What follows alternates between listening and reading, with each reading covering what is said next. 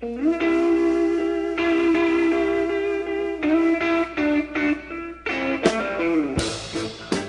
is Crossroads, the Get Religion podcast.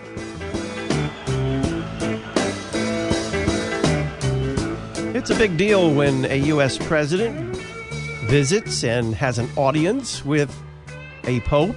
Most presidents have.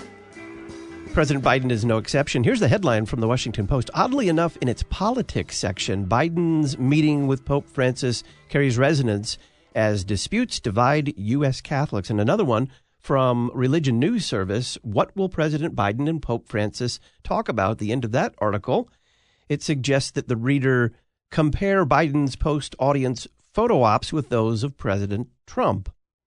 Greetings and welcome to Crossroads with Terry Mattingly. I'm Todd Wilken. Thanks for tuning us in.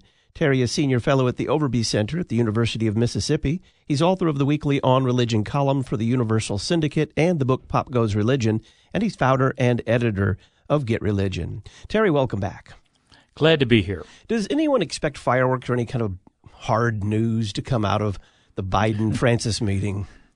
Well, I don't know, but I, I have to admit, I almost laughed out loud over your intro a few seconds ago when you had used the phrase, oddly enough.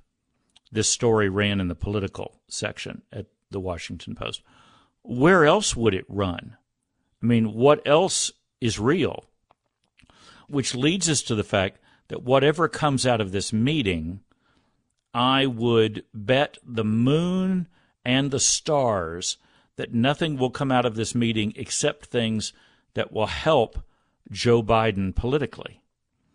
And at which point, listeners may be scratching their heads going, huh?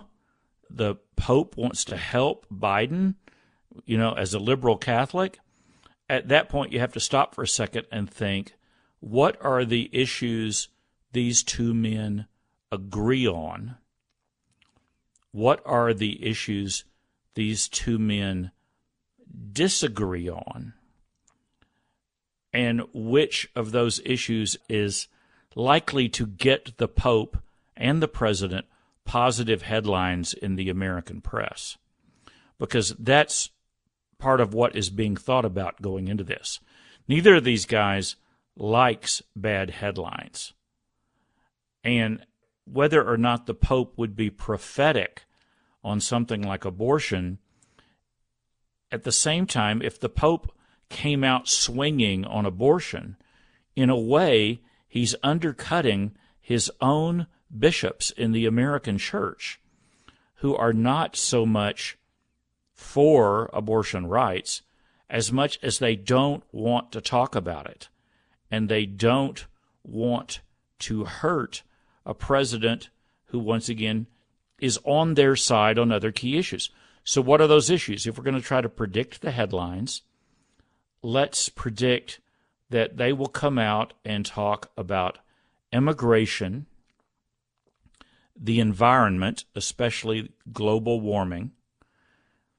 They might come out and say that the Pope is pressing Biden to be as concerned about COVID around the world as he is in the United States. In other words, pressing America to give away more vaccines to other nations. By the way, I think that's a totally valid concern.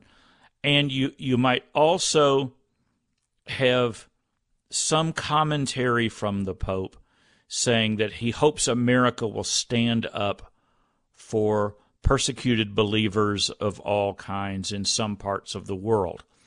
And that's a sincere concern of this Pope. It's not a, let's put it this way, it's not a hard core concern for this White House. And that would be the most veiled way that the Pope could refer to the fact that the Vatican wasn't happy with how America bailed out of Afghanistan in a way that just left lots of people, and including some Catholics and other and missionaries as well as NGO leaders, people doing social services work on the ground, and a host of other things. So let's run back through that again.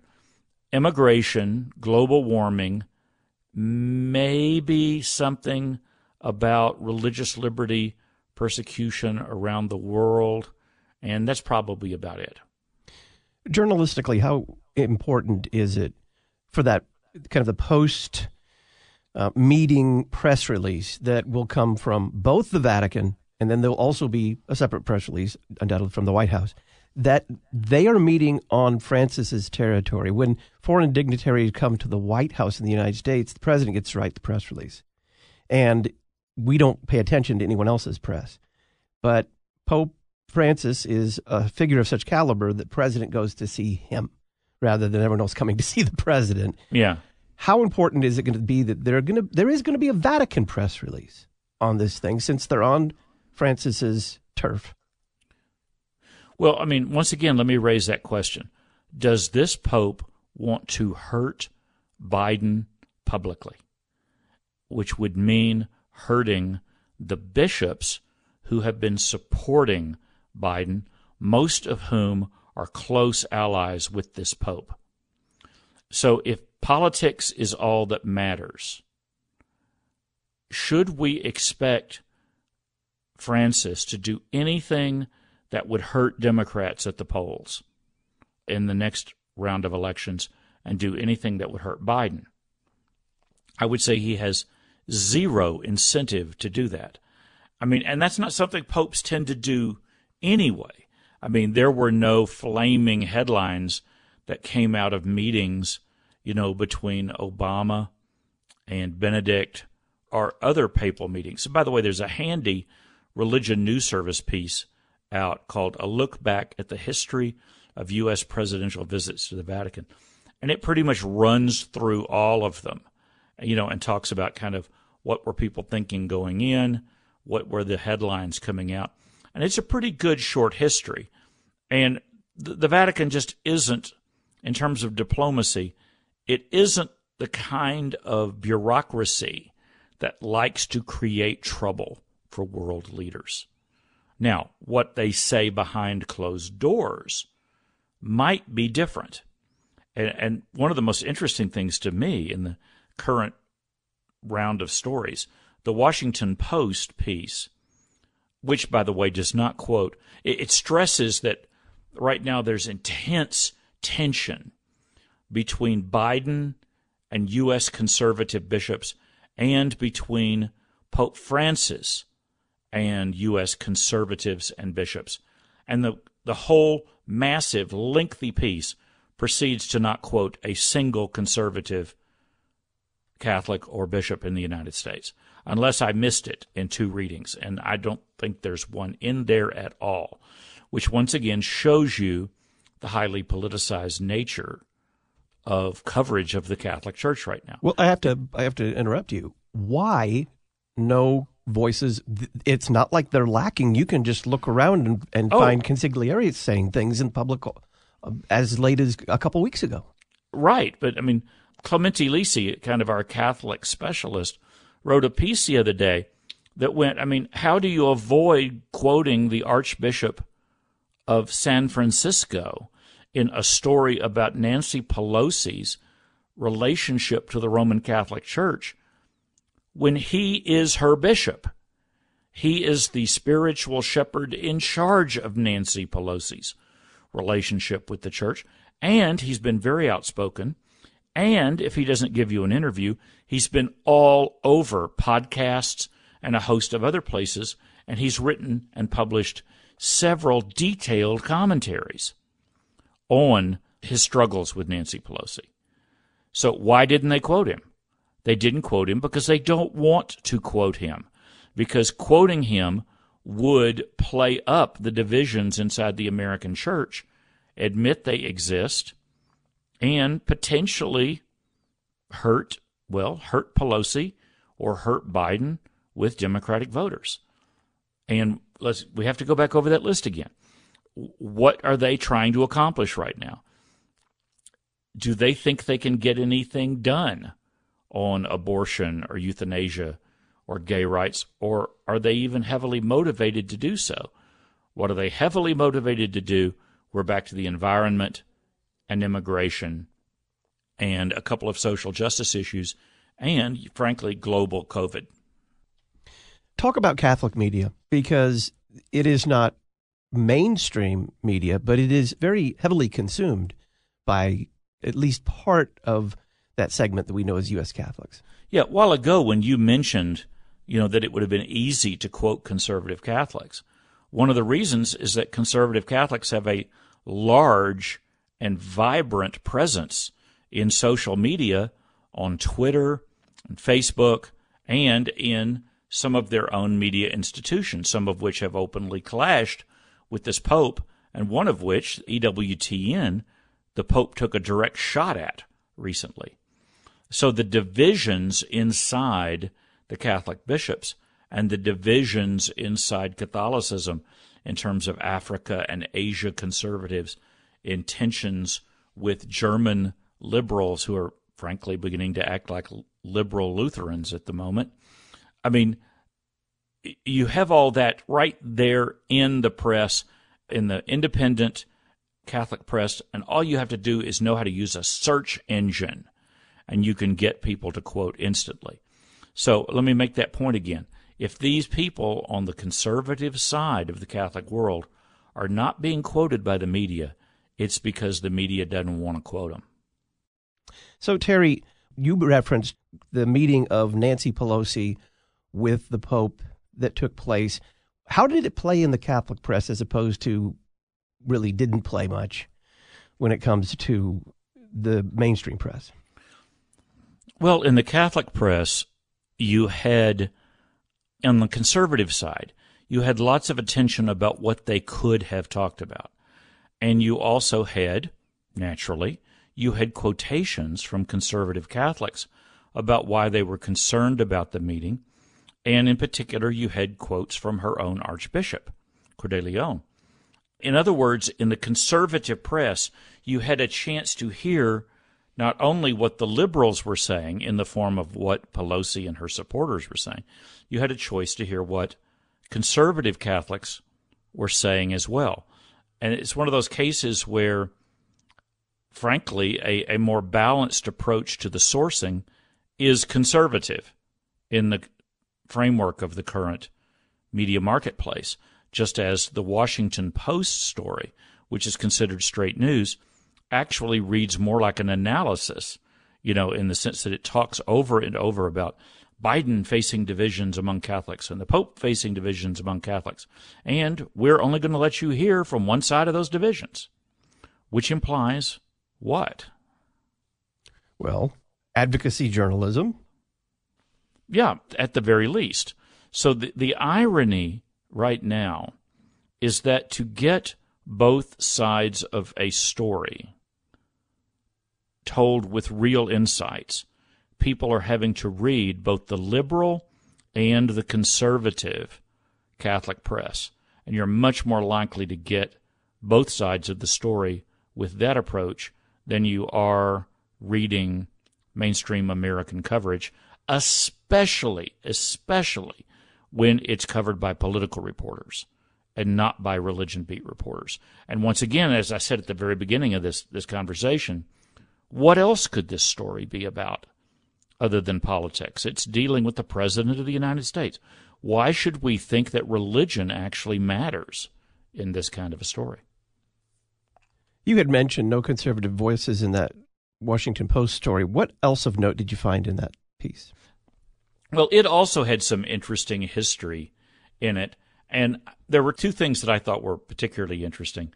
One was it noted that both of these men have a lot in common. Both of them got into their offices late in life, maybe later than they expected.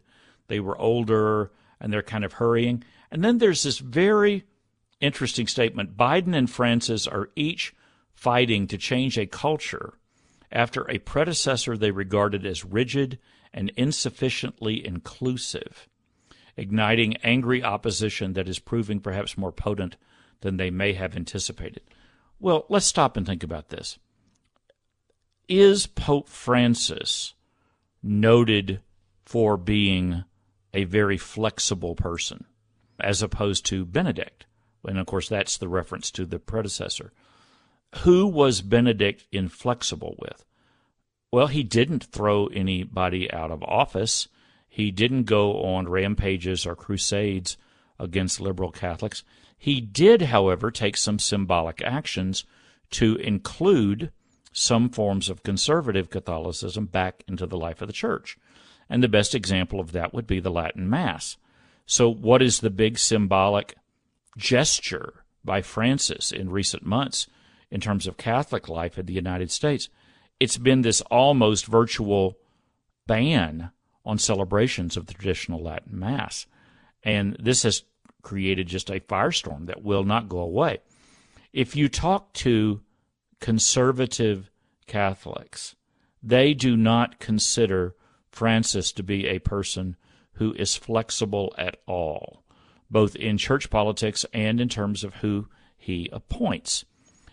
Back in the Benedict age, if you asked liberal Catholics if they considered Benedict to be flexible, you would find a striking amount of commentary by people on the left actually praising some of what Benedict had to say and some of the things he did. And then they would criticize him as being perhaps too inflexible on this, that, or the other. You actually, among liberal Catholics, you saw a lot of praise for some of what Benedict did. Right now, and you could say it's the Trump era, you can say whatever it is, the divisions inside the U.S. Catholic bishops in particular are just so fierce. And I guarantee you that half the people involved in those battles don't think Francis is being terribly flexible. I also think it's very interesting, while everybody may focus on the Trump visit and whether or not Francis intentionally frowned in the famous photograph at the end of that meeting with the Trump family. I noted at Get Religion that hardly anybody wrote anything about the fact that Mrs. Trump, Melania Trump, in those meetings behaved like a practicing Roman Catholic and that apparently had some brief conversations with the Pope about her faith and that he was very warm to her and maybe not warm to her husband. I also think when we talk about the public side of a meeting between the Pope and a president and you know what they say or they don't say and everybody admits that what was really important was what's going on behind the scenes. Boy, the big example of that, and it's mentioned in this story and also mentioned in the Religion News Service, was the situation between Ronald Reagan and now Saint Pope John Paul II. I mean, they came out and said the, the right things. They came out and smiled, and the Pope had a few suggestions of things where he'd like to see America do more on this and that and the other. What we know now, based on waves of correspondence and diplomatic contacts and whatever, was those two men really, really bonded. And between them, they turned into a massive force for activism behind the scenes in the fall of Eastern Europe from the Soviet Empire.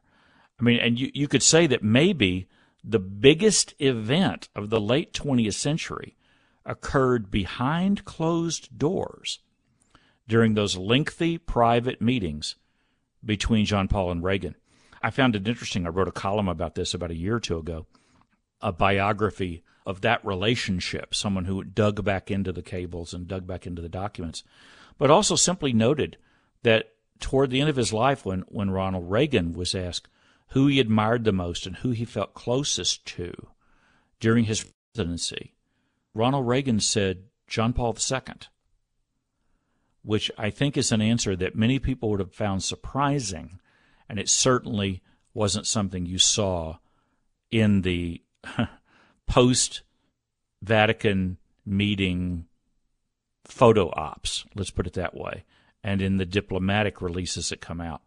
So, if you want more speculation on what actually happened in the Biden meetings with Pope Francis and this time and what they say or what they don't say, I'm going to have to, it saddens me to say this as a mainstream religion writer. I'm going to have to advise people to head to the Catholic press, both liberal and conservative, and frankly, they should look at Get Religion because I would imagine this is something that Clemente Lisi is going to take a look at.